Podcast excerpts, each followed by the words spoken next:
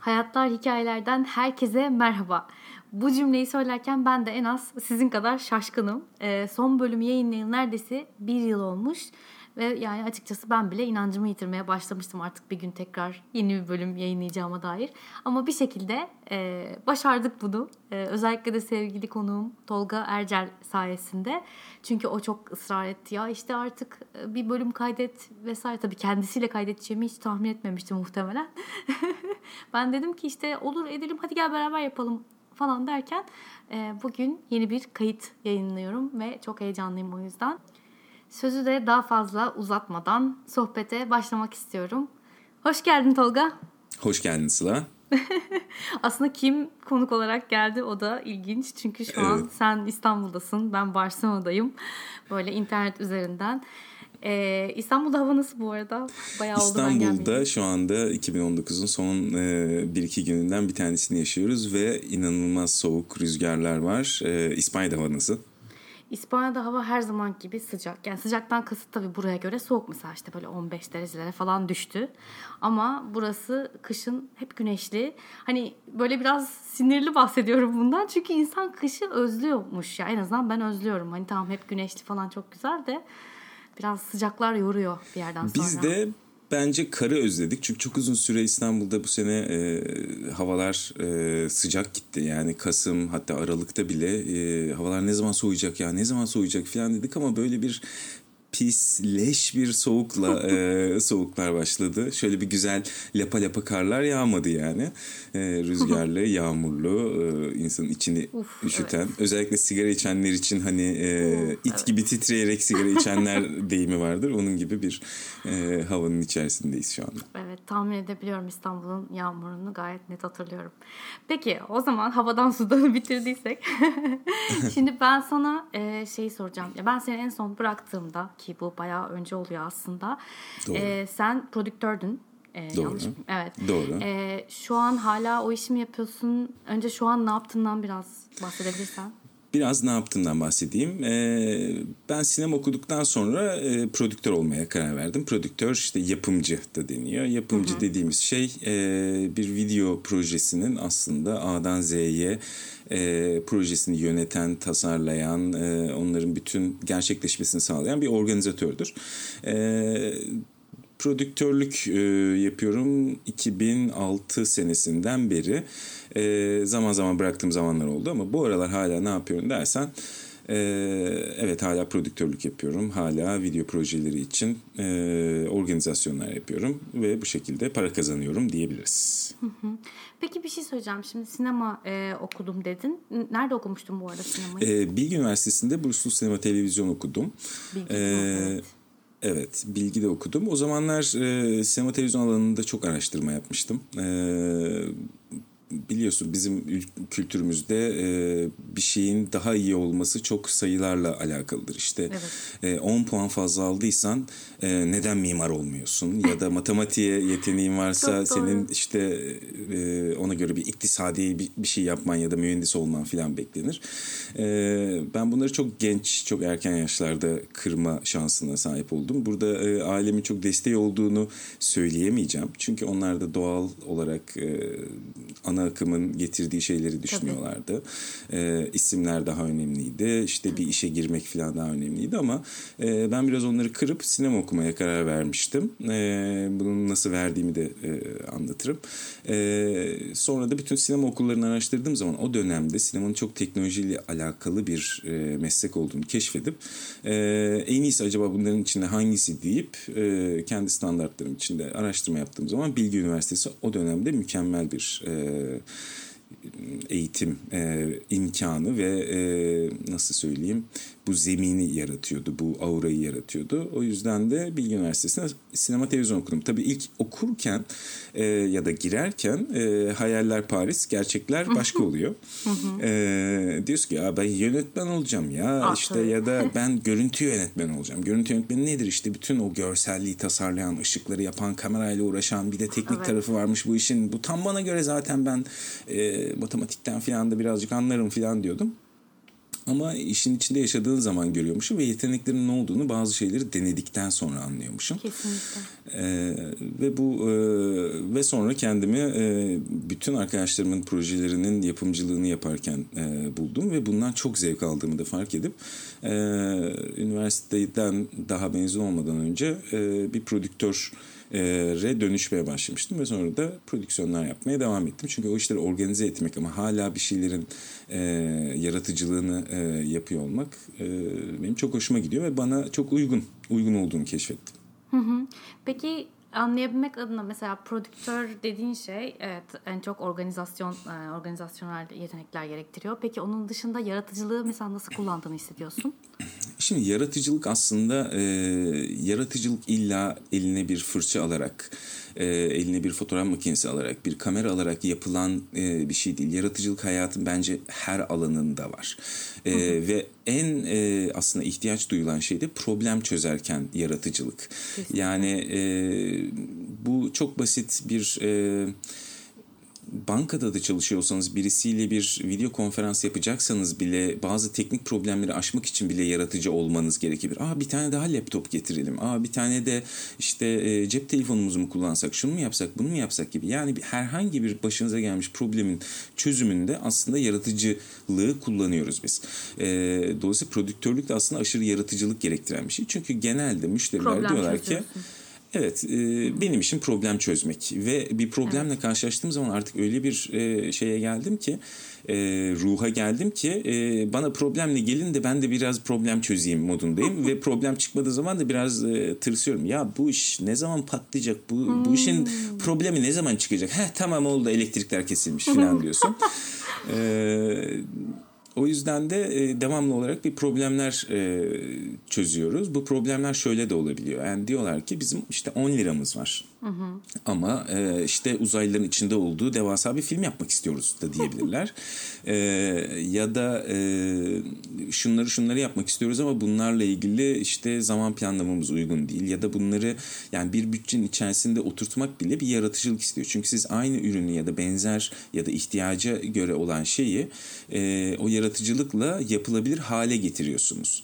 E, kendi kontaklarınızı kullanıyorsunuz, kendi bağlantılarınızı kullanıyorsunuz. İşte Ahmet de değil Mehmet'le çalışırsam ama ona da şöyle yaparsam sonra da bunu da böyle yaparsam diye aslına bakarsanız e, yaratıcı çözümler yapıyorsunuz. Bu e, bir taraftan da bir hikaye anlatmak. Yani benim sinemaya girmek istememdeki sebeplerden bir tanesi hikaye anlatmaktı. Yani sinema demeyelim de sinema video hı hı. alanına girelim. Çünkü sinema apayrı bir şey, televizyon apayrı bir şey. Şimdi video dünyası, YouTube dünyası e, apayrı bir şey. Ama bunların hepsinde bir görsel olarak bir şey anlatıyorsunuz ve bu anlattığınız şeyi e, sadece kameralar çekmiyor. Onun içinde arkasında devasa bir ekip var. İşte sesçisi var, kostümcüsü var ya da e, mekanlar var, paralar var. O ekip saat kaçta nerede nasıl ne yiyecek? E, insanlara her gün dürüm verirseniz insanlar obez olurlar. E, Aynı zamanda e, o da onların performansını etkiler. Birilerinin morali bozulabilir gün içerisinde. E, işte müşteriyi iyi e, ağırlamak gerekir vesaire gibi bir sürü bir sürü e, detaylar var ve devamlı problemler çıkıyor. Devamlı onları çözüyorum. Peki, o yüzden kendimi hissediyorum yani. E, peki e, hiç bilmeyen dinleyicilerimiz için ben biraz açmak istiyorum. E, prodüktör olduğun zaman e, işin neresinden başlıyorsun. Yani na- nasıl anlatayım? Müşteri mesela direkt sana gelip bizim böyle bir reklam evet. filmine ihtiyacımız var diyor ve ondan sonraki bütün işte yönetmen seçimi vesaire tamamen sende mi oluyor? Sana mı geliyorlar ilk yoksa yönetmen mi sana geliyor? Ben böyle bir şey çekeceğim bunun prodüksiyonunu yapar mısın diye nasıl işliyor? Hepsi oluyor. Yani bu şöyle bir şey. Ee, birkaç tane kategori var diyelim. Ee, bir tanesi bir videoya ihtiyaçları olmadığını e, ya da olup olmadığını bilmeyenler var. e, onlarla sohbet ederken e, bir şeyler e, çıkabiliyor. Diyorsunuz ki yani bunları neden bir videoyla e, beraber yapmayalım? Çünkü onu hiç düşünmemiş olabilirler. İnsanlar kendi işlerini yapıyorlar. Yani mesela bir kalem üretmesi gerekiyorsa o kalemi nasıl üretmesi gerektiğine e, odaklanıyor. E, sonra bunun pazarlamasını yaparken de işte kendi zaten hali hazırdaki pazarlama kanalları var ama e, mesela kalemi nasıl kullanmalıyız insanlara bir türlü öğretemiyorum ben gibi gibi bir sohbetin içerisinde bu bir doğum günü olabilir, bir yılbaşı kutlaması olabilir, bu bir sosyal ortam olabilir. E, onlara e, videonun e, onun işine nasıl yardımcı olabileceğini anlatabiliyorsun. E, sonra onlar müşteriye dönüşebiliyorlar. Hı hı. Ya da hali hazırda e, bu işleri yapan ve kendi e, çalıştıkları firmadan memnun olmayanlar olabiliyor.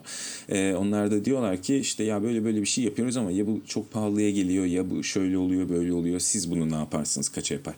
Kaça yaparsınız vesaire. Ee, bir de tabii ki bizim sektörde iş paslama diye bir şey vardır. Herkes evet. işin bir ucundan tutar. Yani kimisi çok e, görsel efektlerini yapar, kimisi kurgusunu yapar, kimisi iyi kameramandır ya da videografırdır. Ama en nihayetinde e, mevcut müşterilerin ya da fotoğrafçıdır. Mevcut müşterilerinin e, ihtiyaçları şekillendiği ya da değiştiği zamanlarda birbirlerine paslarlar. Çünkü o onların uzmanlık alanı değildir.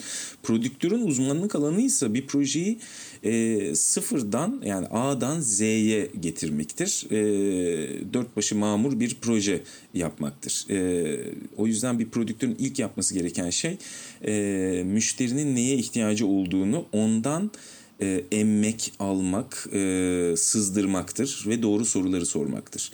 Bu doğru soruları sormak çok önemli. Yani benim hayatımda e, çok iyi bir Google kullanıcısı olmak gibi bir şeydir bu. Ee, Google çünkü kullanmak gerekir. Neyi soracağınızı bilmezseniz Google size ne cevap vereceğini de bilmez. Ee, müşteriden gerçekten neye ihtiyacı olduğunu, nerede kullanacağını, ne amaçla kullanacağını, ne etki almak istediğini, hangi etki alırsa neler yapabileceğini filan bunların hepsini sorup öğrenip ona da anlatıp sonra buna göre bir şey tasarlamak gerekiyor. Çok kereler müşterilerimde olmuştur ki e, siz bence bunu yapmayın e, bu sizin işinizi çözmez. Bir sürü para harcarsınız sonra e, bir sürü para harcayıp istediğiniz etkiyi alamazsınız. Alamadığınız için de video e, kültürüne küsersiniz. Çünkü ulan bir sürü para harcadık. Hiçbir şey e, bir sonuç alamadık aynen. E, dolayısıyla da e, Onları ama doğrusunu verirseniz o müşteri iki sene sonra, bir sene sonra, altı ay sonra ihtiyacı olduğu zaman size gelir. Çünkü o samimiyeti ve o güveni yaratmış olursunuz. Ee, bugün kazanacağınız 3 lira yerine çok daha uzun süre 5 e, liralar kazanabilirsiniz. Herkesin mutlu olduğu bir e, formüle kavuşabilirsiniz. Dolayısıyla yapımcı aslında şunu yapar. Müşteriyle ilk oturduğu andan itibaren ondan dataları alır. Ee, brief'i verilmesini beklemez aslında emer. Sonra bununla ne tür bir senaryonun nasıl e, olabileceğini, ne tür bir çekimin olabileceğini, hangi işin daha e, optimum olarak e, e, yapılabileceğini yani e, 9 kameralı çekmezsiniz de tek kameralı çekersiniz 35 mekanda çekmezsiniz de e, başka bir şey yaparsınız vesaire gibi e, onu optimize eder. E, sonra bunu yapar çeker çektirir. E, sonra müşteri beğenmez e, bunun adı revizyondur. E, toptan beğenmez değil ama bazı şeylerin değiştirilmesini ister. Orada bir müşteriyle mücadeleye girilir genelde. Çünkü onun gerçekten ihtiyacı olan şeyle onun ihtiyacı olduğunu zannettiği şey farklıdır. Ya işte genel müdürümüz de konuşsaydı bu kadar para veriyoruz adamın da bir yüzü çıksın filan gibi böyle bazı istekler olur ama o işlerin ruhunu etkiliyor olabilir. Filan biraz böyle e, direnirsiniz. En nihayetinde parayı müşteri veriyordur. Müşterinin istediğini çeker. işi teslim eder paranızı alırsınız. E, sonra da bu parayı ekiptekilere dağıtırsınız. E, çünkü bütün organizasyonu siz yapmışsınızdır ve para sizin üzerinizden dönüyordur. Siz de bunun üzerinden para kazanmış olursunuz. Hı hı. Anladım. Peki ama o zaman anladığım kadarıyla bu işi yapabilmek için biraz e, sinema, televizyon okumuş olmak gerekiyor. Çünkü ancak bu şekilde sen e, beraber çalıştığın insanların neler yaptığını biliyor olacaksın ki Hani Doğru. işte kameraman olsun, ışıkçı Doğru. olsun vesaire hepsinin dilini konuşabiliyor olacaksın. Adam sana gelip de işte bunu üç günden önce yapamayız dediği zaman hani doğru mu söylüyor yoksa acaba biraz abartıyor mu gibi. Kesinlikle. Bizim meslekte de aynı şey vardı çünkü yani ben e, işte görsel iletişim tasarımı okurken işte 3D dersi de alıyorduk. Ondan sonra web tasarımı da alıyorduk falan. Tabii ki de hepimiz hepsini yapmıyoruz. Ben mesela sadece animasyon yapıyorum. Ama onları bize hep hocamız şey dedi. Özellikle ben 3 boyutta tasarım dersini hiç sevmiyordum. PC kullanmak gerekiyor diye ben de PC ile hiç anlaşamıyordum falan. Ee, hoca şey diyordu ama bunları öğrenmek zorundasınız. Çünkü hiçbir zaman yapmasam bile yarın öbür gün bir projede hani beraber 3 e, boyutlu tasarımcı arkadaşla çalışıyor olabilirsin ve bu adam sana ya render 3 günden önce bitmez dediği dediği zaman hani doğru mu söylüyor yoksa hatta tam tersi biraz az mı gün veriyor bunu biliyor olman lazım. Bunu evet, kesinlikle ve hatta o insanın o işi yapabilip yapamayacağını anlıyor olmak evet. e, gerekiyor. Yani benim bir yapımcı olarak yıllar içerisinde öğrendiğim şey şu. E, her şeyden anlamak zorundasın. Hı hı. E, bir miktar da yapabilmek zorundasın. Çünkü yap yapmadan da bir şeylerin nasıl yapılabileceğini e, bilmiyorsun. e, çünkü e, atıyorum diyorsun ki ya arkadaş bunu şöyle şöyle yapsana niye böyle yapmıyorsun? Cümlesini kurabilmek gerekiyor. Aynı zamanda bu karşı taraftan da e, saygı, saygı görmeye de bir anda dönüşüyor. Çünkü karşında e, caka satamayacağın bir adam olduğu anlaşılıyor. Her şeyi anlaman gerekiyor e, bunları operatör gibi yapmıyor olman gerekiyor. Ve karşındaki insanın bir operatör mü yoksa işinin ehli mi olduğunu da anlamak gerekiyor. Çünkü operatör şudur. E, mesela kameramandan bir örnek verirsek koyarsın dersin ki bunu çekeceksin dersin. E, nasıl çekeceğim der. İşte böyle çekeceksin dersin ve o sadece senin verdiğin talimatı uygular. Hı hı. Ama işinin ehli insan projeyi anlar e, bir değişiklik, bir beklenmedik şey olduğu zaman e, her şeyi sana sormaz. Ee, ve bunun böyle yapılması gerektiğini kendisi düşünür, tasarlar ve yapar. Ee, ve sonra senin e, karşına o işle çıkar. Yani eğer sadece operatörlerle bu işler yürüyor olsaydı e, şirketlerin satın almacıları çok iyi yapımcılar olurlardı. E, çünkü kameraman mı? Aha o da kameraman. Sesçi mi? Aha bu sesçi. e, işte e, bizim hanım da zaten kıyafetlerden anlıyor. O da gitsin 3-5 kıyafet seçsin. E, ben çok güzel hikaye yazarım. ya da birisi senaryo yazmış. Tamam bunu direkt çekin. E, işler öyle yürümüyor. Her projenin ihtiyacı olan kişi, e, uygulama tarzı, şekli, teknik. Yani birisi bu kodlama için bile geçerli. Birisi X kodlama yapıyordur. Birisi Y tipi kodlama yapıyordur. O proje için X mi Y mi kodlamasının uzun vadede daha iyi olacağını sen karar vermen gerekir. Onu e, kodlamacı karar vermez. E, yazılımcı karar vermez. Onun gibi e, bizim video işinde de senin özellikle bir prodüktörün her şeyden mutlaka anlıyor. Elinin değmiş Hatta eleman kaçtığı zaman yeni eleman gelene kadar bunları bir şekilde e, bir yere kadar e, idare edebilmesi gerekiyor. Yapımcılıkta öğrendiğim şeylerden bir tanesi de şu.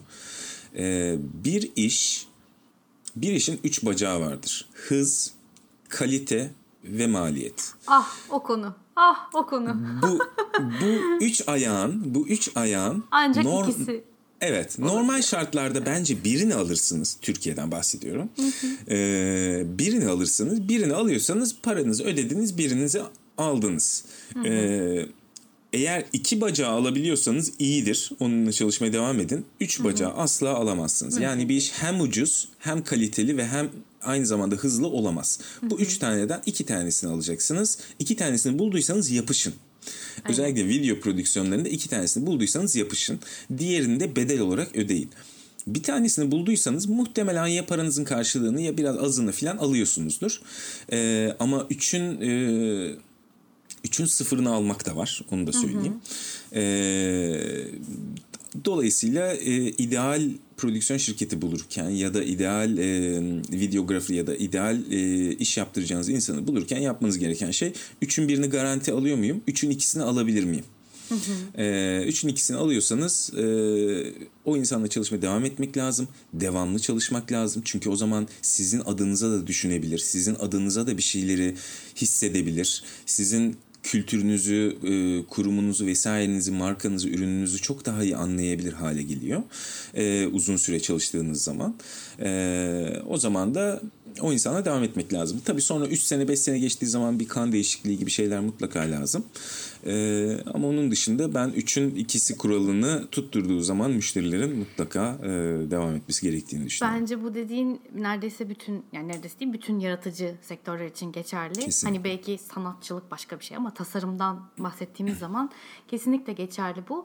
Ee, hatta ben mesela daha işin şey tarafındayım. Ee, iyi iş çıkarayım zamanında Hı-hı. yapayım ama Hı-hı. masraflı olsun yani Tabii. tarafındayım. Çünkü acele edildiği zaman hani dünyaları da ödeseler yaratıcılık farklı yerlere yönelebiliyor. Yani gene yaratıcı olmak gerekiyor ama bu sefer sanatkarlıktansa daha problem çözmek alanında yaratıcı olunuyor. Ortaya çıkan iş o kadar belki bilmiyorum e, yani ne derler göz alıcı olmayabiliyor.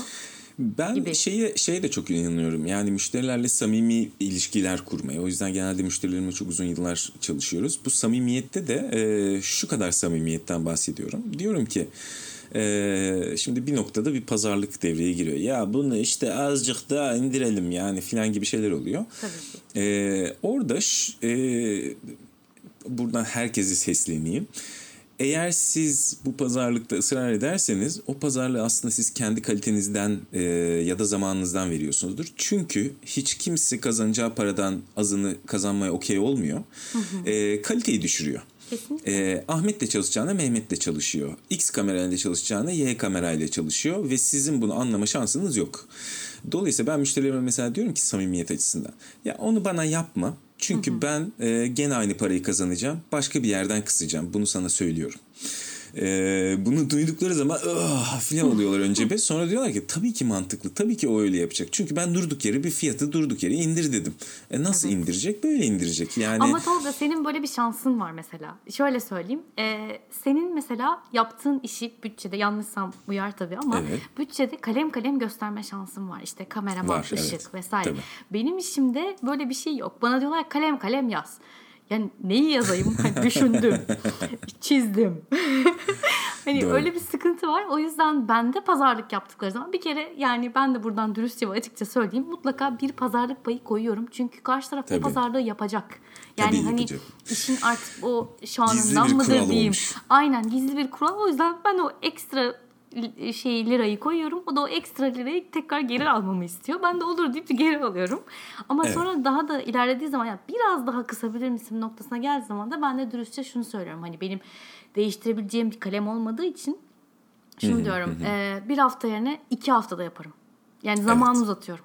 Gene o aslında senin bahsettiğin üç tane parametrenin çok güzel bir tane gifini yapmışlar böyle küçük bir animasyon. Hmm. Ee, bir tanesini ikisi tam yukarıda duruyor, diğeri aşağıda duruyor. İşte hız e, tam gözüküyor. Ondan sonra hmm. kalite tam gözüküyor ama e, hani maliyet düş ya şey çok yüksek.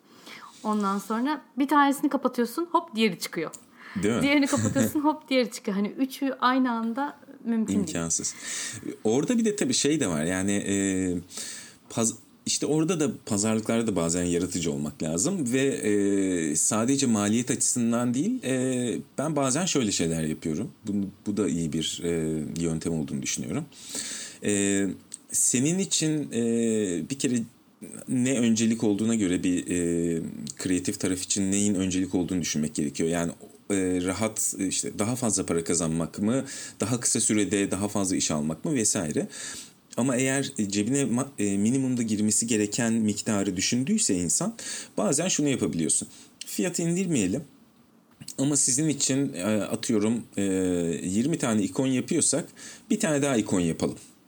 Ya da sizin ileride buna ihtiyacınız olacak. E, revizyon sayısını 2 yapmayalım, 3 yapalım. Ya da e, evet. ya da ben size bütün bu videolardan bir tane bir dakikalık Instagram videosu yapayım. Ama bunu tabii Hı-hı. ki son saniyeye kadar pazarlık anına kadar söylememek gerekiyor. Tabii. Çünkü söylediğiniz zaman o sanki fiyata dahilmiş gibi oluyor ve sonra bir tane daha bir şey ekleniyor.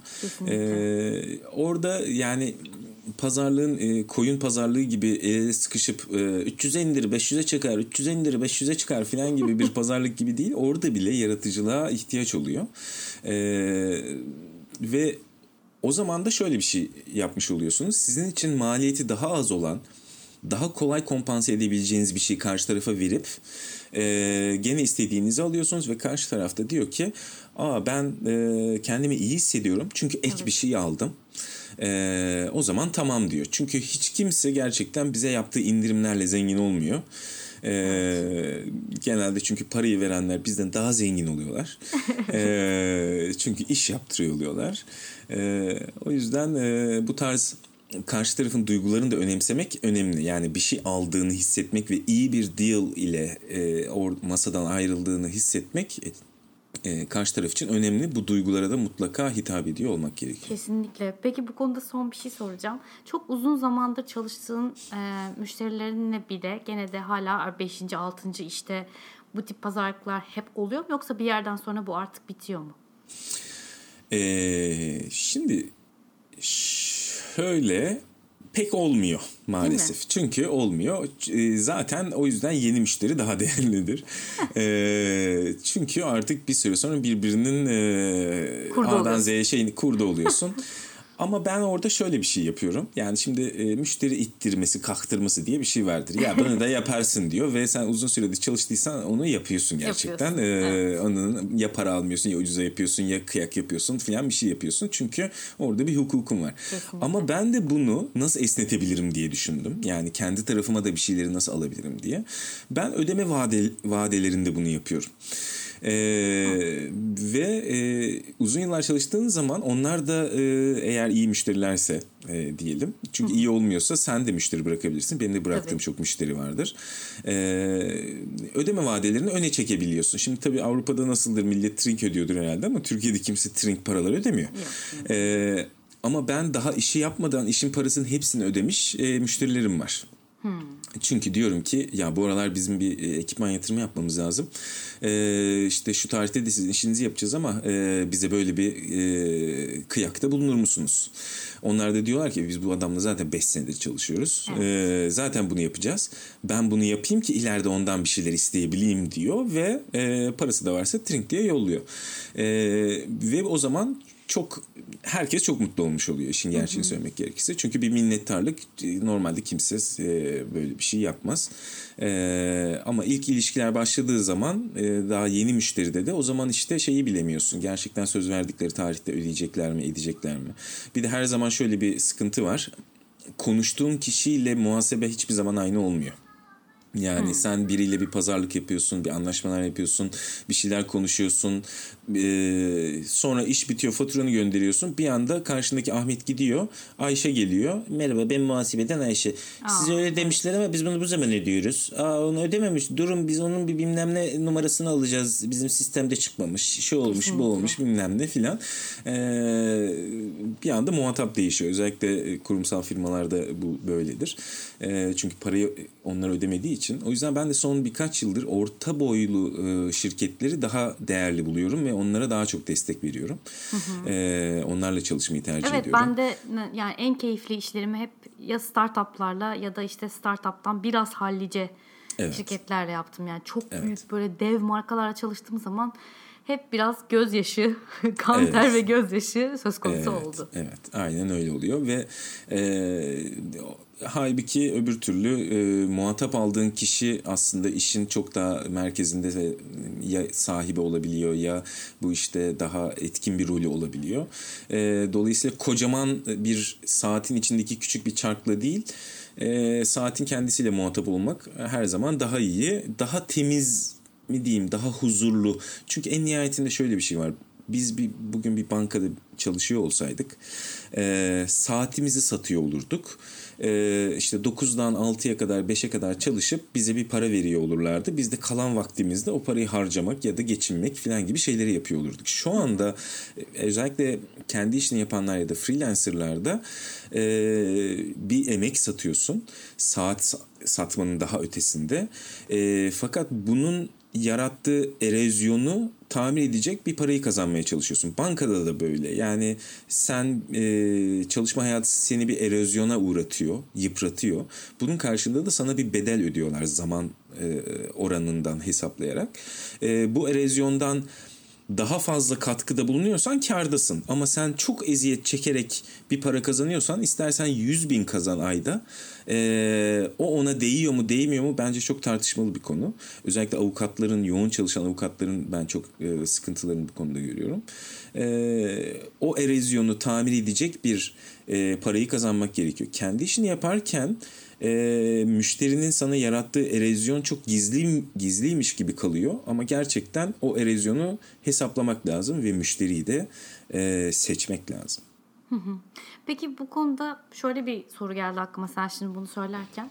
Ben bu piyasaya ilk girdiğimde yani üniversiteden yeni mezun olduğum zamanlar neredeyse e, işimin değerini yani TL olarak nasıl bir değer biçeceğimi kesinlikle bilemiyordum. Çünkü benim için hani keyifle yaptığım bir şey. Yani saatime versem şimdi bir dakikalık bazı videolar işte şu kadar saat sürüyorken başka bir dakikalık video daha az sürebiliyor. Yani çok değişken var.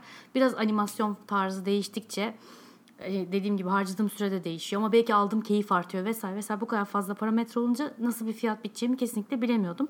Sonra zamanla işte biraz az verdim biraz fazla düşük verdim ağzım yandı öyle oldu derken kendi kendime bir değer buldum.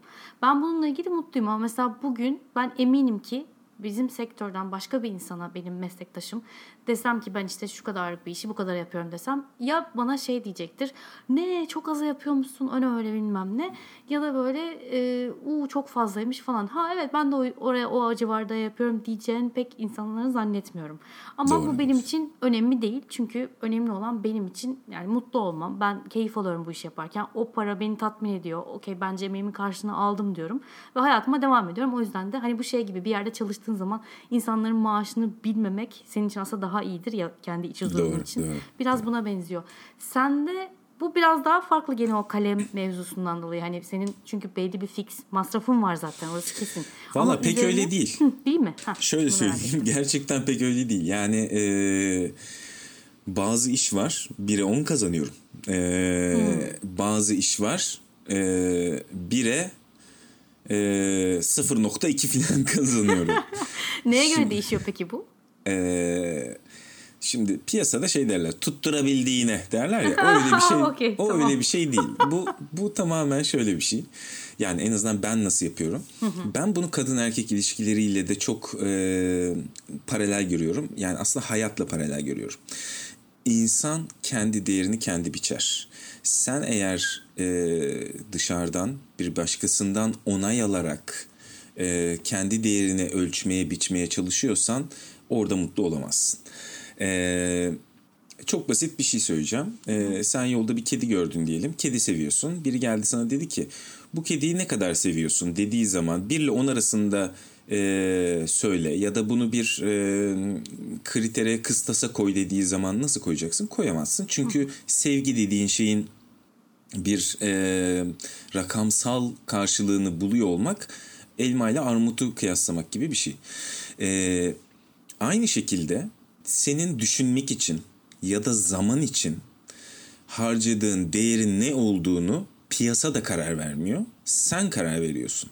Sen verdiğin kararı piyasada tutunmuyorsa, millet şunu diyorsa, yok abi sen o kadar etmiyorsun bence. Hı hı. Diyorsun ki sen bilirsin.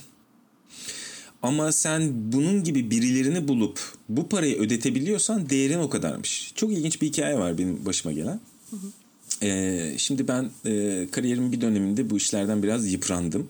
Ve dedim ki e, ben taşınacağım İstanbul'dan gideceğim. E, ve Gökçeada'ya taşınmaya karar verdim. Taşındım da. E, ne zaman oluyor bu arada bu? Bu 2017 senesinde oluyor. O zaman sen 2000 kaçta mezun 2016, olmuştun? 2017. Ben kaçta mezun oldum? 2005'ler civarları. Ve o civarda direkt çalışmaya başlamışsın değil mi? Evet aynen öyle. Aynen o öyle. zaman yaklaşık 10 sene 11, geçmişti. 10 sene 11-12 evet. Oralarda böyle bir ama o dönem yani o 11 sene içerisinde sadece bu işi yaptın. Evet aynen öyle sadece bu Hı-hı. işi yaptım. Sonra bir anda böyle bir geldiler. Ee, evet bana geldiler çünkü bu beni okay. tatmin etmemeye başladı. Çünkü duygusal olarak tatmin etmemeye başladı. Ee, ne bileyim en nihayetinde bu bir e, şeye dönüştü. E, para kazandığımız bir işe dönüştü. Çünkü işte benzer işler geliyor, yapıyorsun, veriyorsun, para kazanıyorsun filan falan. Yani bir e, duygusal olarak tatminleri biraz azalmaya başladı. Burada tabii benim de bir ufak özür dilerim bölüyorum ama çok alakalı bir şey küçük bir sorum olacak. Hani benzer işler gelmeye başladı dedin ya şey oldu mu sende peki hani 10 sene boyunca hani hep böyle bir benzer işler döngüsünde hapis kalma gibi. Çünkü hani o işini görüyor, o iş sene, geliyor. 10 sene boyunca olmadı o. Hı. O konuda bir değişiklik yaşayabildim. Ben Hı. internetle videonun kesiştiği alanlarda bir müşterim sayesinde uzmanlaşmaya başladım. Ee, bu hikayenin de aslında orada bir bağlantısı var. Ve sonra internet ve e, videonun kesiştiği alanlarda özellikle internet üzerinden canlı yayınlar gibi konularda filan e, çok bilgilendim. Çok kendimi geliştirdim. İşte en top birkaç isimden bir tanesi oldum. Hı hı. E, işte on binlerce kişilik e, etkinliklerde yüz binlerce kişiye canlı yayınlar yaptık vesaire. Bunların çünkü bir teknolojik altyapısı da var. Hı hı. Sadece kamerayla çekmek değil. Ee, teknoloji gelişince ben de ona kendimi adapte ettim vesaire ama sonra bir, bir kendini bir rölantiye aldığı, ülkenin ekonomik durumuyla da ilgili bir daraldığım bir anlar oldu ve insanın bir yenilenme ihtiyacı oluyor bir 10 sene geçtikten sonra. Hı hı. Ee, dedim ki ben bir Gökçeada'ya taşınacağım. Orada bir işte otel buldum onu işletmek için küçük böyle bir e, 7-8 tane bungalov var işte beach var e, restoran var filan. Peki önce okulu. oteli mi buldun yoksa önce Gökçeada kararını verdin sonra mı otel bakmaya başladın?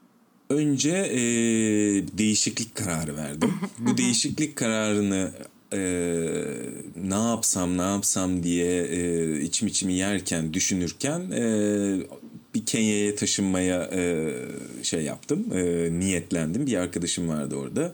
E, bizim e, son netleştirme görüşmemizi yapacağımız görüşme Cuma günü e, konuştuk. Cumartesi sabah buluşacağız. O da pazar günü Kenya'ya geri dönecek. Biz de orada deal'ı bitireceğiz. Çünkü ilk işimi ondan alacağım. E, cumartesi sabah e, Türkiye'de darbe girişimi oldu. Of. Ve biz buluşamadık. E, ve ben böyle e, ülkede de darbe girişimi olmuş. Her şey kilitlenmiş durmuş. E, Kenya'ya da gidememişim. Böyle kaldım ne yapacağım diye. Sonra Hı-hı. bir işte Gökçeada şey oldu. Ama bir taraftan ben video prodüksiyonlara devam ediyorum. E, o dönemde de e, bir tane müşterim vardı. Büyük bir müşterim. E, bir oyun firması. E, Türkiye'deki en büyük oyun firması. E, sonra ben adaya taşındım. İşte evimi taşıdım. Oteli işletiyorum filan. O müşteri geldi dedi ki ya biz senden şöyle şöyle büyük bir hizmet almak istiyoruz filan falan. Canlı yayınlarımızı düzenli olarak organize etmeni istiyoruz. Onlar da çok büyük bir operasyon yaptıkları için hataya yer vermeyecek bu işin en iyileriyle çalışmak istiyorlar. Ee, ben e, şey yaptım. Ee, şimdi bir taraftan adaya taşınmışım. Orada güzel evet. bir siesta halinde. İşte öğlenliğin yorulunca ya bir saat gideyim bir surf yapayım da geleyim sonra işimlerime devam edeyim falan diyorum. Böyle bir ortamdayım. Böyle hava güzel, ortam güzel. Haberleri izlemiyorsun. Yani Hı-hı. huzurlu ve mutlusun. Para kazanıyor musun tartışmalı. Hı-hı. Ama e, yeni bir maceraya girmişim. Kendimi iyi hissediyorum, yüksek hissediyorum. İstanbul'dan bir şey beni çağırıyor devamlı olarak. ben de nezaketen reddetmek için astronomik bir fiyat söyledim. Yani o kadar astronomik ki e, anlatılmaz yaşanır yani. E, ve de tamam dediler hemen o zaman şey yapalım başlayalım dediler. Ben böyle ne oluyor ya dedim. Yani ben normalde insan psikolojisi çok ilginç. Paraya ihtiyacın olsa ya acaba dur riske etmeyeyim iyice düşük fiyat vereyim de iş bende kalsın desen daha çok pazarlık yapar ve şey yaparlar. Hı hı. E, seni iyice sömürürler. Aynen ve öyle. bazen o iş olmaz. Ee, ben böyle kendime çok güveniyor tuzu kuru halde olursa bu kadar yaparız filan dedikten sonra kabul ettiler. Bir de üstüne ben ilk başta gidemedim. Benim e, asistanı gönderdim yani. yani dünyanın parasını alıyorum. Bir de işi de ben uzaktan filan kontrol ediyorum. Olacak iş değil yani. Ee, ve fakat o bayağı da devam etti. Ee, İstanbul hatta, seni gerçekten çağırmış o zaman. Çağırdı evet. ha ne oldu bu arada? O bir senin sonunda ben İstanbul'a döndüm. Biraz da o müşterimin de sebebiyle. işinde başında durmak için. Ee, gel gör ki sonra gene ekonomik krizle e, o projede bitti. Ee, yani ben İstanbul'dan uzaklaşınca İstanbul beni çağırdı. Ben İstanbul'a gelince sonra... ya tamam bu kadar da biz Peki... kandırdık seni dedi. Peki Tolga bir şey söyleyeceğim. Bu anlattığın tamamen hani senin çok fazla istemez tok karna böyle çok fazla bütçe verip okey demesi oranın ama sen İstanbul'a gidince İstanbul'un seni tekrar istememesi vesaire bunlar çok fazla kadın erkek ilişkisini çağrıştırdı bana yanlış mıyım? Biraz öyle. Yani şimdi şu, işte bağlayacağım nokta da şu. Aslında değerini kendin biçiyorsun. değerini kendin ne kadar özgüvenli biçiyor olduğun çok önemli ve kadın erkek ilişkilerinde de e, kendini karşı tarafa göre konumlandırmaya başladığın anda e, aslında çok büyük bir hata yapmış oluyorsun ve mutluluktan kesinlikle uzaklaşmış oluyorsun. Çünkü girdiğin kabın şeklini almaya başladığın anda e, o öyle istiyor ben de öyle yapayım. Aa ben buna uyum sağlayabilirim ki filan demeye başladığın zaman kendinin ne olduğu çok belirsiz çizgilere doğru ilerlemeye başlıyor ve bunun e, suyunu da çıkarabiliyorsun. E, ya da ya ben her şeyi yaptım bilmem ne yaptım niye olmadı niye karşı taraf mutlu olmadı filan diyorsun. Çünkü e, kadın erkek ilişkilerinde de öyle bir şey var. Eğer sen mutlu değilsen sen önce bir tam değilsen e, bir çift olamazsın. Yani birey olmadan çift olamazsın. e, bu iş hayatının da normal sosyal hayatında her yerinde var. Sen önce kendin kendi sınırlarını, kendi çizgilerini çizmiş olacaksın. Kendin gerçekleştirmiş olacaksın. Sonra da sana uyumlu olanı bulacaksın. Yani sen dediğin zaman ben 10 bin lira istiyorum sırf düşünmek için. Biri diyecek sana aa çok pahalı. Vereceğin cevap şu o zaman uyumsuzuz. Evet. Ya da birisi diyecek ki sana aa tamam olur o zaman uyumlusunuz. Evet. Tıpkı sana uyumlu partneri bulman gerektiği gibi karşı tarafa göre kendini çok konumlandırmayacaksın. Tabii ki bir esneklik payım var. Yani narsistlerde de bu bunun tam tersidir zaten. Her zaman çok rigid şekilde kendilerini çok e, stabil tutar ve herkes onlara tabi olsun isterler. E, o yüzden de e, bu arada çekici gelirler. Ee, özellikle narsist erkek karakterler çekici gelirler e, ilk etapta. E, çünkü ne istediğini biliyor, özgüveni tam filan derseniz ama sonra bir bakarsan onunla hayat geçmez. O ayrı bir şey. E, ama bir, bir, bir noktada senin o esneklik payının olabildiğince küçük kalıyor olması senin önce kendini gerçekleştirmiş olman, kendinden bir başkasından bağımsız olarak kendin mutlu olabiliyor olman lazım. İş hayatında da bu böyle. Ha sen hiç kimse sana gelmiyordur. O zaman şunu sorgularsın.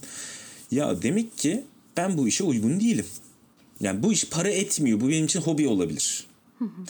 ee, ben dünya paralar istiyorum ama inanın e, nasıl ki e, her köl körün bir topal e, şeyi vardır, dengi vardır. E, aynı şekilde siz dünyanın parasını da isteseniz birileri o paraları ödemeye aslında hazır. Eşleşmek sadece denk gelmekle alakalı bir şey. E, o yüzden herkesin hem iş hayatında hem aşk hayatında bir bana göre önce kendini gerçekleştirip kendi değerini kendisi biçmesi sonra da karşına gelenlerin bunu uyumlu olmadığını tartması gerekiyor. Hı hı. Evet çok mantıklı. Ama iş hayatında da önce bir paraya ihtiyacımız oluyor ve ya ben kirayı nasıl ödeyeceğim deyip bir esnemeye çalışıyorsun. Aynı şey aşk hayatında da var ya çok uzundur sevişmedim ben filan falan diyorsun ya da çok uzundur yalnızım ben diyorsun. Evet ee, o çok tehlikeli bir nokta oluyor. bu arada. Yani evet. bence neredeyse herkes yani böyle 17 yaşında hayatının aşkını bulup işte 2 sene sonra evlenen insanlar belki hariç. E, neredeyse herkes öyle bir aşama geçirmiştir hayatında diye düşünüyorum. O şey Kesinlikle. yalnızlık hissi ve onun getirdiği barındırdığı tehlikeler. Yani bu Kesinlikle. kadar yalnız olacağım ama birini bul. Özellikle ben yani Türkiye'de bunu çok fazla görüyorum. Yani Türkiye'de dememin sebebi şu an işte biz bir buçuk senedir İspanya'da yaşadığım için birazcık karşılaştırma şansım oldu. Türkiye'de hani bu sadece kadında değil erkekte de var. Ee, yalnız kalmaktansa hani bütün bir hayatı geçirmeyi bırak bir haftayı bile aynı evde geçirse kafayı yiyeceği insanlarla evlenen çok fazla Kesinlikle öyle. Gördüğüm tanıdığım insanlar da var ve inanamıyorum yani. Buradaki soru zaten şu kendini e, korkuların ile bir şeylerden kaçarak mı e, yönlendireceksin yoksa istediğin şeylere doğru yürüyerek mi? Yani kaçarak gittiğin hiçbir yolda bir yere varamazsın. Çünkü devamlı kaçıyorsundur. Bu da yalnızlıktan kaçmak gibi bir şey. İnsan kendisiyle vakit geçiremiyorsa birisi onunla niye vakit geçirsin?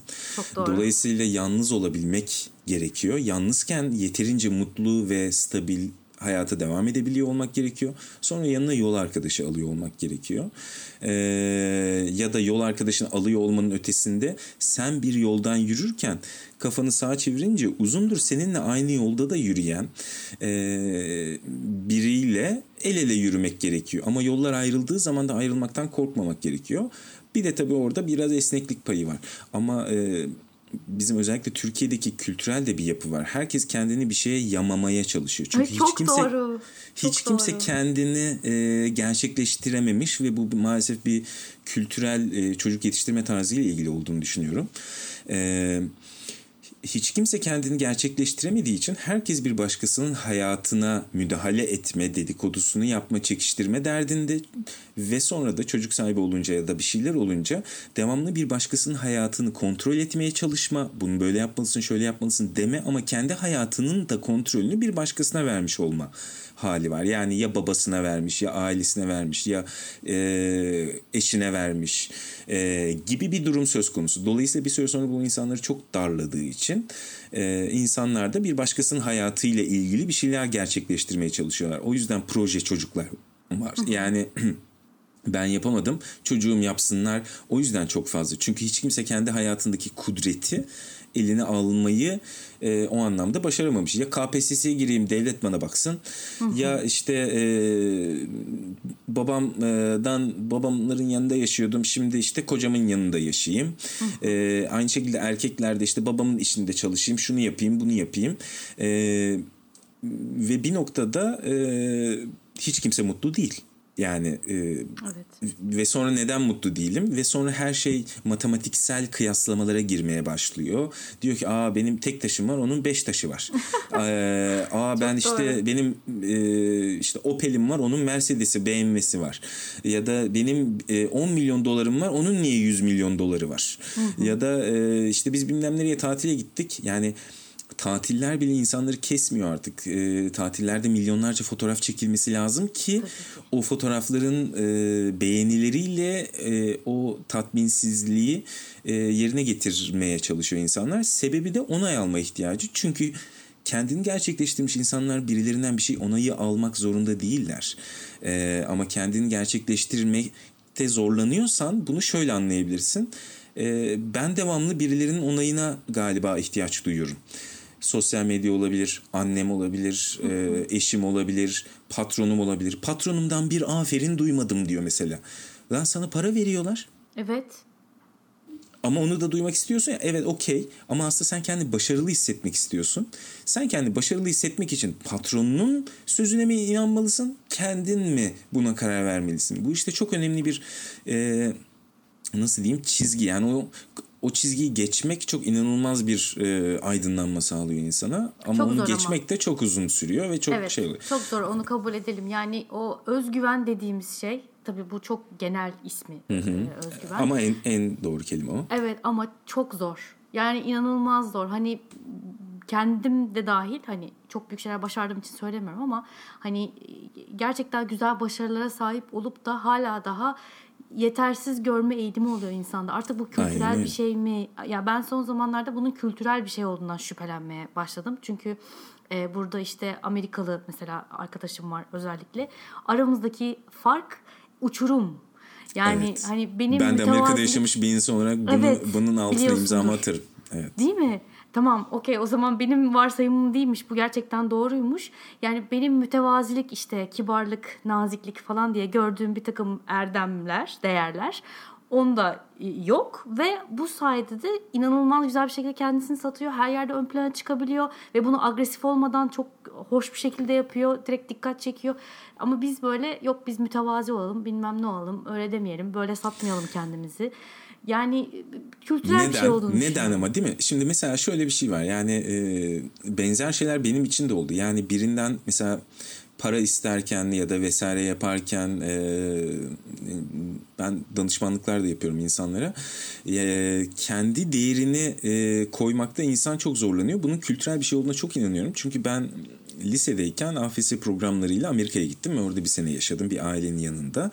Eee ve orada e, mesela çok ilginç bir hikayem vardı. Benim muhtemelen aydınlanmalarım daha o yaşlarda başladı da çok yavaş aydınlanıyor.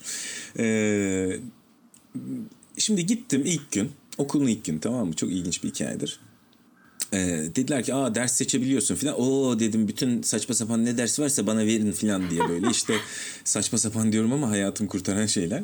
Ee, ve sinemaya e, ilgim de orada başladı. Çünkü orada bir televizyon stüdyosu vardı. Bir tane işte drama sınıfı vardı. Bir işte e, çanak çömlek sınıfları filan falan. Neyse ben drama sınıfını da seçmiştim. Drama sınıfına ilk gittim ilk gün.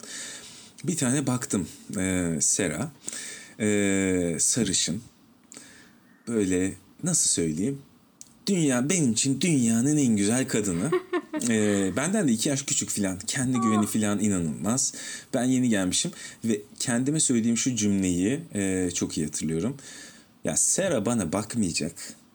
Ben gideyim şurada daha böyle ortalama e, güzellikte hafif çirkinli filan bir kız bulayım da hayal hayallerimi ona göre organize edeyim.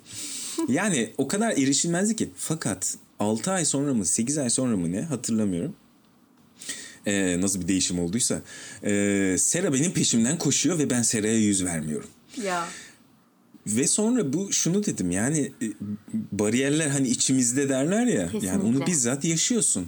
Ve diyorsun ki ya nasıl olur yani nasıl olur? Çünkü sen kendi değerini bilmiyorsun ve e, devamlı mütevazi olmak, devamlı aşırılara kaçmamak filan gibi böyle bir güdüyle yetişmişsin. Bir evet, şekilde öyle olmuş. Kesinlikle. Yani bunun yanlış olduğuna dair bir güdüyle yetişmişsin işin kötü tarafı. Evet. Yani aşırılara kaçmak işte. Halbuki aşırılara kaçmak değil o. Kendin olmak, kendine anlatmak, e, hayallerinden bahsetmek. Ama işte bunlar bizim kültürümüzde yasaklı neredeyse. Evet çünkü bizde daha böyle bir e, herkes ortalama olsun gibi bir e, kültür var. Yani sınıfta bir kızla konuşursun herkes seninle dalga geçer. Oo evet. işte Tolga Ayşe'yi seviyor, Tolga Ayşe'yi seviyor. Aslında bunun yapmanın sebebi şu. Biz kendimiz Ayşe'yi seviyoruz, biz de seviyoruz. evet. Biz konuşamıyoruz ama Aynen. sen sen de gel bizim seviyemize düş. Fazla kafayı çıkarma yukarı. Ya yani. bunun çok birebir örneğini ben lisede yaşadım. Ben işte e, Avusturya Lisesi'ne gittim 8 sene. Ondan sonra ve ben hala da Almancayı yani tamamen bir Türk aksanıyla konuşuyorum. Ya 8 sene inanabiliyor musun? Bizim resim hocamıza varana kadar hepsi Avusturyalıydı. Hepsi tabii ki de Avusturya hatta Viyana aksanıyla tabii konuşuyorlardı ki. ve bize böyle öğrettiler. Ama biz inatla hani R'leri böyle neredeyse İspanyol gibi işte R falan diye. Halbuki R'leri yutar Almanlar falan. Hani böyle bir şey yok. Neden? Çünkü sınıfta sen biraz böyle onlar gibi konuşmaya çalıştığın anda bütün sınıf sana dalga geçiyor. Neden? Evet. Dil böyle ve, konuşuluyor ve, ve, ve yani. özgüvenini kırıyor ve sen bir daha onu yapmaz kesinlikle, oluyorsun. Bu kadar kesinlikle. basit. Şu an bile hani böyle işte iş yerinde Alman arkadaşlarımla biraz böyle düzgün onlarına onlarınkine benzer bir aksanla konuşmaya çalıştığım zaman böyle kıpkırmızı oluyorum, utanıyorum. Ne kadar saçma. Hani ya inanılmaz bir şey. Evet ama bunu yapmamız lazım artık. Yani Kesinlikle. bu bu şöyle yaptığın her şeyden e, sahiplenmek, kucaklamak ve gurur duymak. Yani ben böyleyim mi e, kucaklamak. Ben şöyle ilginç bir fark görüyorum. Yani sıkıntı insanlar mesela e, çok bencil olmaktan korkuyorlar ya ya da hı hı. övünmeyeyim ben moduna giriyorlar. Övünmek değil ama iyi yaptığın şeyleri ben bunu iyi yapıyorum diye güçlüce kucaklayacaksın. Sonra da diyeceksin ki ben bunları da çok kötü yapıyorum. Kesinlikle. Eğer sen çok kötü yaptıklarını söyleyemiyorsan bir problem var. Evet. İyi yaptıklarını söylemekten korkma. Hı hı. Ama ben bunu iyi yapıyorum diyorsan ama kötü yaptığın hiçbir şeyi söyleyemiyorsan, başarısız olduğun şeyleri söyleyemiyorsan evet orada o zaman sen böbürleniyorsun demektir. Evet. O başka bir şey. Ee, o zaman e, o o bence e, verimsiz bir şey. E, narsizme doğru gitgide kayar. E, ama kötü yaptığını da sahiplenerek o zaman iyi yaptığını sahiplenme hakkın oluyor. O yüzden ben insanlara şunu tavsiye ediyorum. E, kötü yaptığınız şeyleri bulun e, bunları da kucaklayın. Bunları kucaklayınca da deyin ki artık iyi yaptıklarımı da sahiplenme e, hakkını elde ettim. E, dolayısıyla ben bunu iyi yapıyorum. Hı hı. Ee, ve mesela çok ilginçtir. Bir şey iyi yaptığınızı söylediğiniz zaman Türkiye'de insanlar size diyorlar ki kendine güven kendine güveniniz de çok fazla efendim sizin de. Evet. Oo kendine çok da güveniyorsun. Evet. Ya şimdi bu da nedir biliyor musun? Buna shit test deniyor bir nevi. Eee yani e, terimsel olarak test e, diyorlar. Yani karşı tarafın gerçekten öyle olup olmadığını aslında e, test ediyor. Yani Hı. sen bir böbürlendin ama göstermelik mi değil mi? e, kendimize güvenimiz de çok iyi dediğin zaman ya yok o kadar da değil filan dediğiniz anda aslında e, golü yemiş oluyorsunuz. Evet. Çünkü karşı taraf gerçekten bunu bir bu kendine güveniyor bunu bir güveniyor muymuş bakalım diye bir testidir bu bunun. Sen evet bu konuda çok iyiyim mi? Gene söylediğin zaman hım diyorlar ama aslında bu e, bundan hoşlanıyorlardı. Bunu da söylemek lazım. Çünkü e, altı boş bir özgüven olmadığını en azından fark ediyorlar.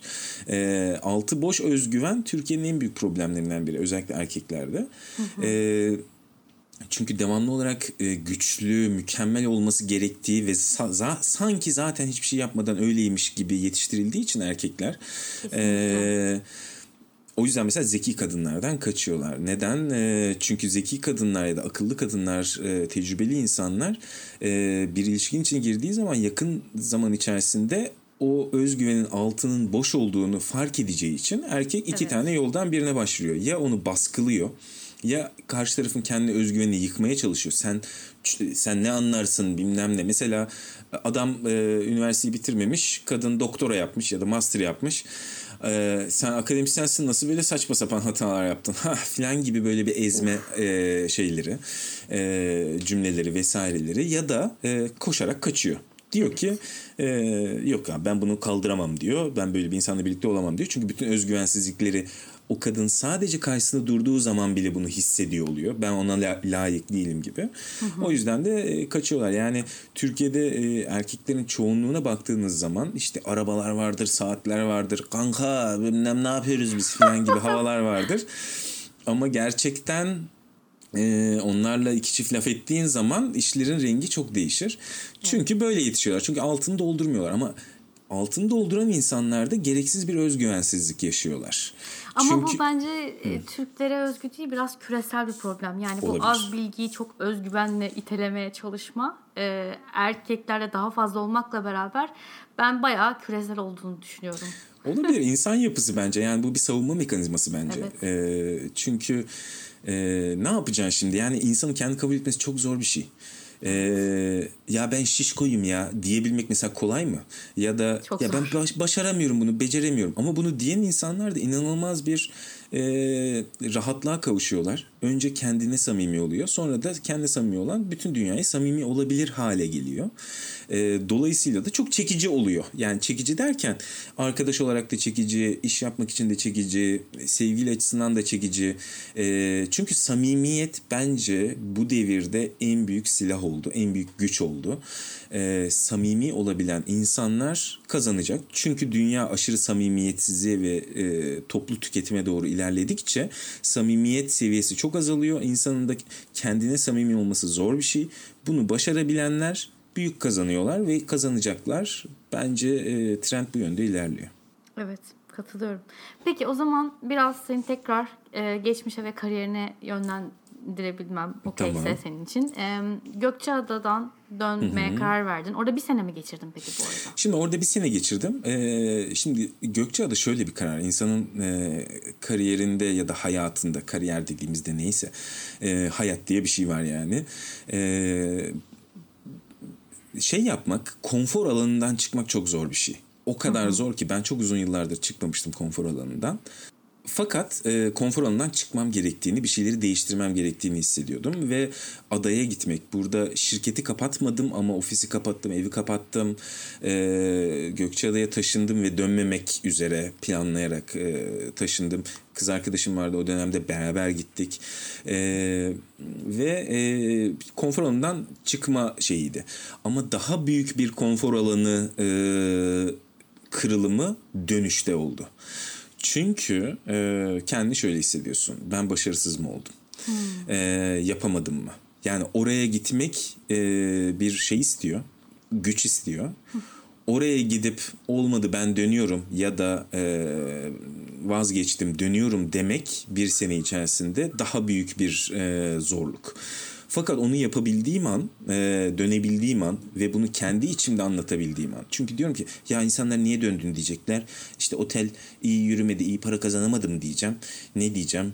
E, madem öyleydi niye gittin çok mu başarısız gözükeceğim filan falan gibi e, tartışmalar içerisinde zihnimin içinde şunu fark ettim. Ya ben başka insanların söylediklerini niye önemsiyorum ya da söyleyebileceklerini niye önemsiyorum? E, ve sonra o konfor alanından ikinci kez çıkarak e, Gökçeada'dan e, tekrar İstanbul'a döndüm ve tekrar prodüksiyon işlerine e, devam etmeye başladım. Ama bu süreçte e, tabii ki bir ufak depresyona vesaire falan da insan bir giriyor. Bütün bu canım, aydınlanma süreci bence bununla ilgili. Çünkü düşünmeye seni sevk ediyor. Hı hı. E, düşünüyorsun ve kavramları, hayatı düşünüyorsun.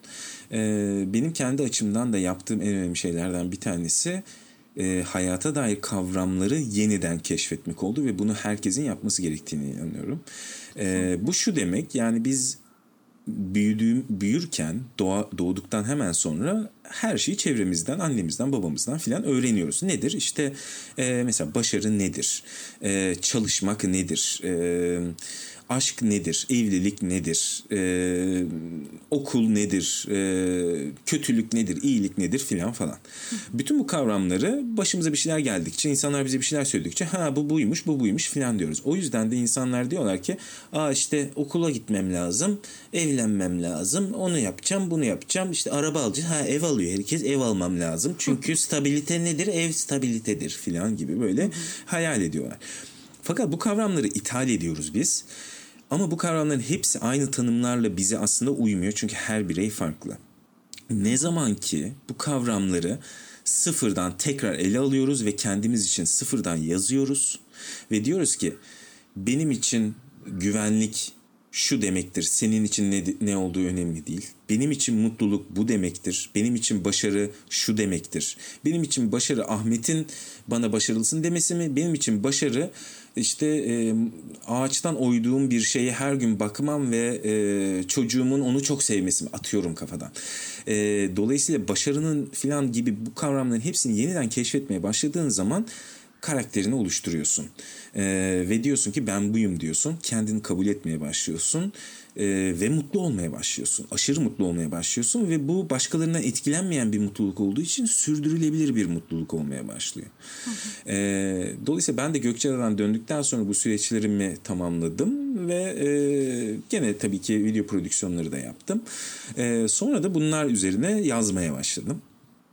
Ee, bunlarla ilgili bir kitap yazdım. Özellikle kadın erkek ilişkileri üzerine çalışmaya başladım. Ee, çünkü ezelden beridir e, şey yapan, benim e, ilgimi çeken bir konuydu. Yıllar önce işte bir e, Sinan Çetin için bir senaryo yazmıştım. Ee, o zaman da demiştim ki yani eğer kendim bir film senaryosu yazarsam işte bu aşkla ilgili olacak ama peki aşkla ilgili kadın erkek bu işler nasıl oluyor? Niye bazı dizileri izlediğimde çok yüzeysel geliyor da bazıları e, çok daha bana vurucu oluyor filan falan gibi çok uzun yıllardır üzerine düşündüğüm kadın erkek ilişkileri, hayat üzerine biraz yazmaya Peki, e, düşünmeye başladım. Cinsi roman mı? Yani bir hikayeyi mi anlatıyorsun yoksa daha çok ee, Şöyle diyelim e, hani e, kişisel gelişim bullshitleri vardır ya işte onlardan onlardan okay. ama e, bullshit mi değil mi ona insanlar kendileri karar verecekler. E, okay, bir roman değil yani. Bu bir roman değil hayır. Okay. Bu bir roman değil. Peki bu ne zaman çıkacağı belli deneme gibi. İşte 2020'de e, çıkacak. Bunun için bir taraftan bir e, application e, üzerinde çalışıyoruz. E, biraz interaktif bir şey olmasını istiyoruz. Ha, çok güzel. E, çünkü e, kadın erkek ilişkileri olduğu zaman işin içinde cinsellik gibi konular var. Ee, işin içinde insanların çok da fazla e, birbirlerine söyleyemedikleri, soramadıkları konular var. Dolayısıyla kolay erişimde olması için online dünyayı da kullanmak gerekiyor. Bugün bir kitap bastığınız zaman daha az para kazanıyorsunuz, daha az kitleye ulaşıyorsunuz ama bir application'ın e, sınırı yok. Uluslararasına doğru da ilerleyebilir. E, dolayısıyla içeriği application üzerinden ve biraz interaktivite e, katılmış e, bir şey haline dönüştürmek istiyorum ama bunları çok ticari amaçlarla yapmıyorum işin gerçeğini söylemek gerekirse. Bir bilgi birikimi e, kazandım. Bu bilgi birikimini insanlar beni biraz zorladılar bunları yapma konusunda. Çünkü dediler ki burada bir data var. E, bunları da güzel anlatıyorsun. O zaman neden e, bunları paylaşmıyorsun? İşte orada mesela e, kendi güven konusunda ya yok ben işte ne bileyim şey değilim ki sertifikam yok benim filan gibi filan şeyler var. What is sertifika yani anladın mı? Hani e, Sıla'cığım ben sana bir sertifika vereyim. Mesela dünyanın en sevdiğin arkadaşı sertifikası vereyim öyle olsa. Hani el aleme git bunları sat yani. Kim verdi? İşte Tolga kurumu demeyiz de ona bir tane e, British Columbian bilmem ne institutional e, bilmem ne deriz. Olur biter. Sanki millet gidip orada öyle bir kurum var mı diye bakıyor yani. Yok öyle bir şey. E, dolayısıyla zaten sertifikayla bir şey olmadığı için e, bu o, o da bir onay alma ihtiyacımız. Yani güdülerimizde var böyle bir şey. Yani hmm, sen ne okudun ki ya da üniversitede ne okudun ama belki de gittin kopya çektin. Yani e, bunların bir geçerli yok. Ne söylendiği önemli. Mesela Osho vardır gurulardan. Bazı söylediği şeyler muazzam ama yani Osho'ya bakarsan ben Osho'nun işte Wild Wild Country diye Netflix'te belgeseli vardır izlediğin zaman adamın işte Rolls Royce takıntılarından ya da işte ya. e, çok çıl yani çok çılgın bir belgesel. E, Amerika'da cinayeti teşebbüsler, şunlar bunlar halkı zehirlemeye çalışma iddiaları filan inanılmaz şeyler var yani. Ama fark etme adamın bazı söylediği şeylerin ne kadar sana faydası varsa al onu kullan. Yani Anladım. o başka bir şey. Evet. Sen o şu olma. Ama sen şey yapabilirsin bunları e, kendi geliştirebilirsin. Bununla ilgili bir sakınca yok. Aynı şey e, hep bu onay alma ihtiyacından.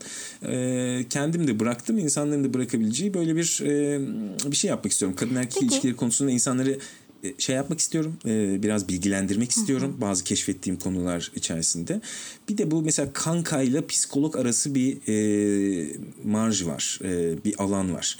E, o alanı doldurmak istiyorum. Çünkü senin kankan e, ya da yakın arkadaşın e, aile konularında çok iyi olabilir. İş konularında çok iyi olabilir ama kadın erkek ilişkilerinde belki o kadar e, fay başarılı değildir. Belki kendi ilişkilerinde pro- problemi yoktur ama e, verdiği tavsiyeler ya da etraflıca bunun üzerine çalışmamış ve düşünmemiştir. Bazı arkadaşın da düşünmüştür. E, işte bu arkadaşla psikoloğun arasındaki biraz daha educated e, e, bilgiler, e, denenebilecek e, yöntemler, o kişisel gelişim alanına hitap etmeyi düşünüyorum açıkçası. Hı hı. Peki seni o zaman burada yakalamışken sana çok zor bir soru sorayım. Ya da bence Lütfen. çok zor ama bakalım sen de Tabii cevap ki. vereceksin. Bu onay alma ihtiyacı dedik hep. Hatta birçok problemin buradan kaynaklandığını e, tartıştık. Sence bunu aşmak için insanlara ne önerirsin? İnsanlar bu onay alma... Çünkü hani onay alma ihtiyaç duyma ya dediğin noktada bir anda insan onay alma ihtiyaç duymayı bırakmıyor. Hani Elbette, bunun için ne yapmak öyle. lazım sence? Bu, bu şöyle bir süreç. Ee, öncelikle e, insanların kendi hayatlarındaki patternları birbirini tekrar eden döngüleri bir önce bir analiz sürecinden geçmek gerekiyor. Bunu birisiyle de yapabilirsin, e, kendi de yapabilirsin. Zaten yani psikologlar da bunu yapıyorlar ya da terapistler. e, hayatında mesela ne, hangi olaylar tekrar tekrar yaşanıyor? 10 senelik tekrarlar da olabilir, aylık tekrarlar da olabilir. Bu tekrarlarda neler oluyor? Bunları bir analiz etmek gerekiyor. E, bu tekrarların hepsinin e, bu tekrarları bir araya getirdiğin zaman bir e, örüntü görmeye başlıyorsun. Bu örüntülerde senin derdin nedir'i e, önce bir fark ediyorsun. Bu işte onay alma ihtiyacı olabilir. E, ben devamlı işte onay alamadığım yerlerden atıyorum istifa etmişim filan gibi. İstifa etmişim ama sonra gene gidip e, eski patronuma benzeyen bir patronumla çalışmaya baş yeni bir patronla çalışmaya başlamışım gibi. E, sonra bunu kırmak için yani bu problemin ne olduğunu gördükten sonra mesela onay alma ihtiyacıysa e, bu onay alma ihtiyacına dair bazı pratikler uygulamak gerekiyor. Benim en sevdiğim yöntemlerden bir tanesi kendine güvenle ilgili olarak yani onay alma ihtiyacı kendi güvensizlikle ilgili. E, açık ve net. E, kendinin ne başardığına dair bazı pratik çalışmalar yapmak lazım. Bu şöyle bir şey olabilir. Şu kadar basit bir şey olabilir. Bir kağıda bugüne kadar başardığın her şeyi e, yazmak. Şimdi başardığın her şeyi yazmak deyince insanlar bir sürü şeyi yazamıyorlar. Bu arada bu kağıdı hiç kimse ama hiç kimse senden başka hiç kimse görmeyecek diye bakacaksın ve gerçekten de görmeyecek. Dolayısıyla burada e, e, işte bir kocaman su birikintisi vardı. Ee, üzerinden bir atladım. Hiç o kadar uzağa atlayabileceğimi tahmin etmiyordum. Suyu sıçratmadan at, e, atladım. Bunu bile yazacaksın.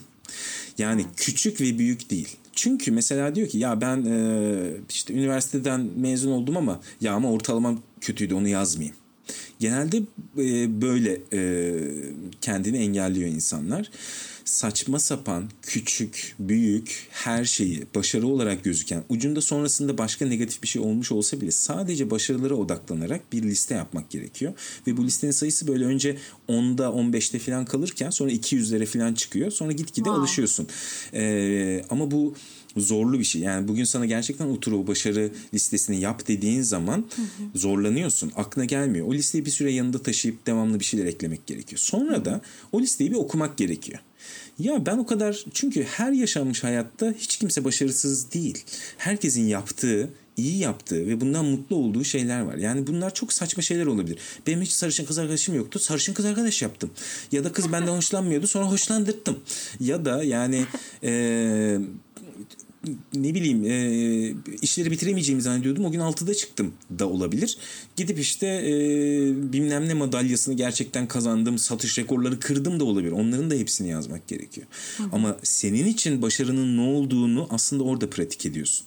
Küçük başkası için başarı olmayacak, başkasının dalga geçeceği şeyleri oraya yazmak ve yazdıktan sonra da bununla barışmak, bunları devamlı devamlı okumak ve iyi geliyor gerçekten. Çünkü e, iyi şeyleri görmeme, kötü şeyleri görme üzerine bir kültürün içinde yaşıyoruz. Bir şeyin neden olmayacağını anlatırlar sana. Bir girişime gir. Hı hı. Derler ki ha o da ondan olmaz. Bu da bunda ya bence yapamazsın yani filan. Ya o niye oluyor? Sen daha bir fikir koymaya başladığın zaman niye olmayacağını herkes takır takır söyler Türkiye'de. Amerika'ya git. Daha fikri ortaya koyarsın. Yatırımcılar Sen, gelir. E, ya, yani yatırımcı gelir var. Onu da şöyle aşarız. Ya onu zamanı gelince aşarız filan. E, bu arada benim yapımcı olmamın öyle de bir faydası oldu hayatta bana ya da bu şey yaptı. Çünkü bir problem çıktığı zaman ya tamam kapatıyoruz çekmiyoruz bu videoyu diyemiyorsun. Diyemiyorsun. Çözmek zorundasın. Çözmek zorundasın. Çözüyorsun. Sonra da diyor ki ya problem gelince çözeriz yani diyorsun. Millet diyor oh çok rahatsın sen ya falan diyorlar. Halbuki e, zaten çözersin. Yani hani internette de öyle bir video var çok komik. Ee, bir tane guru konuşuyor diyor ki e, bir Vay problemi e, bir problemi işte şey çözümü var mı? E var o zaman why worry neden Why şey worry. yapalım Çok endişe güzel o. edelim diyor. E, çözümü yok mu? E şey çözümü yokmuş. Neden önemsi şey yapalım bu kadar kendimizi darlayalım. Bu kadar basit yani. Çok güzel evet o video. O yüzden yani o mesela başarı listesini yapmak, e, kendine tutmak, e, o onay alma ihtiyacı aslında bir sonuç. E, o kendine güvenle ilgili aşamalarda insana çok şey katıyor. Onun dışında yapmadığın şeyleri denemek, konfor alanından çıkmak zorundasın. Ama bunları bir seferde kocaman e, zıplayarak yapmak zorunda da değilsin. Bunlar genelde mükemmeliyetçilikten de kaynaklanıyor. Her procrastinator'da e, erteleme, öteleme hastalığına sahip olan da mükemmeliyetçilik vardı mesela. Çünkü şartlar mükemmel olsun ondan sonra yapacağım. İşte şu şöyle olsun bu böyle yapacağım. Dur onu bir sonra son dakikaya kalır sonra da e, rezil bir iş çıkar ortaya yani. Picasso'nun Ya da, çok güzel bir lafı var. Ee, açıkçası ben e, tasarım değil de böyle resim kendim için tamamen ya da sanat için diyelim. resim yaptığım zamanlarda bazen gerçekten şeyi hissediyorum. Ya hani şu an hiç böyle yaratıcı hissetmiyorum kendimi. Hiç içimden bir şeyler geliyormuş gibi değil falan gibi böyle bahaneler oluşuyor bazen kafamda. Evet. O zaman hep aklıma Picasso'nun lafını getiriyorum. Ee, yaratıcılık yani ilham gerçekten vardır ama seni çalışırken bulması gerekir. kesinlikle Yani sen katılıyorum. çalışmaya başlayacaksın. ilham ondan sonraki. Gerçekten de öyle oluyor. Ben böyle oturuyorum masaya. Ondan sonra boya kalemlerimi alıyorum. Beyaz sayfayı açıyorum önüme. Beyaz sayfada uzun süre bakışıyoruz. Sonra böyle yuvarlaklar çizmeye başlıyorum. Hani elimi ısıtmak için. Sonra oradan oradan dinlediğim müzikten bilmem nereden bir şeyler gelmeye başlıyor. Yani ben çalışmak için o beyaz sayfayı oraya koymak için ilhamın gelmesini beklesem geçmiş olsun. Gelmiyor zaten. Gelmiyor. Zaten gelmiyor Aynen. öyle. Aynen öyle. Zaten o bu tamamen tetiklenme. Şeyde de böyle yani e, e, kendi güven konusu da böyle. Kendi güvence ufak tefek şeyler yaparken ya da bir şeyler yaparken ufak ufak yapıyorsun ve ufak ufak başardığın zaman yol sırasında bunların daha ciddilerini de yapabilir hale de geliyorsun. Yoksa öyle Evet. bir haydi bakalım deyip başlayıp oturdum yaptım filan e, özellikle e, bizim gibi insanlar da biraz zorlu oluyor. E, kervan yolda düzülüyor. Yani bir sürü insan yani e, bu Çobani'nin sahibinin konuşmasında vardır. Yani adam daha ilk fabrikasını satın alırken e, fabrikayı almışlar. Beş kişi oturmuşlar içinde. E, millet demiş ki ne yapacağız şimdi filan demiş. ya dur bakarız. Önce bir şuraları boyayalım ya demiş. Gerçekten mi? Sonra iki hafta üç hafta mı ne onu boyamışlar koskocaman fabrikayı. Boyarken işte orada her şey çıktı. Orada her şey planlandı diyor. Çünkü bir taraftan yapıyorsun diyor. Çünkü bir başlamışsın zaten. Yapıyorsun. Yaparken bir taraftan düşünüyorsun. Onu da böyle yapalım, bunu da şöyle yapalım. Bir ivme kazanıyorsun. Ve o ivme sayesinde de e, her şey yerine oturmaya başlıyor. Hatta işte o şehirdeki insanlar da Allah Allah 50 senedir boyanmayan bina boyanıyor. Burada çok büyük bir şey olacak falan diye de düşünmeye başlamış. Ama aslında biz o boyamayı yaparken e, her şeye başladık. Zaten ee, anladığım kadarıyla şirketin girişine de öyle bir şey yazmış. Ee, Let's paint the walls mu demiş öyle bir e, yazıyla. Ee, bence çok ilham verici ve çok da doğru bir şey. öyle kesinlikle. bir başlayacaksın yani o senin yaptığın kağıda bakarak yapmakla değil de bir şeyler yaparken yavaş yavaş. Çünkü insanoğlunun tarzı bu alışıyor yani. Ee, alıştıktan sonra da hızını bir kazanıyorsun bırakmak istemiyorsun falan gibi bir şey. Konservatifiz. Yapı olarak hangi state'te, hangi durumdaysak onu bozmama üzerine bir tutuculuğumuz, konservatifliğimiz var. Oturuyorsan oturmayı bırakmak istemiyorsun. Çalışıyorsan çalışmayı bırakmak İşte istemiyorsun. O muhafazakar ya adı üstünde ya muhafaza etmeye çalışıyor. Tek olayı o Aynen yani. öyle. Aynen öyle.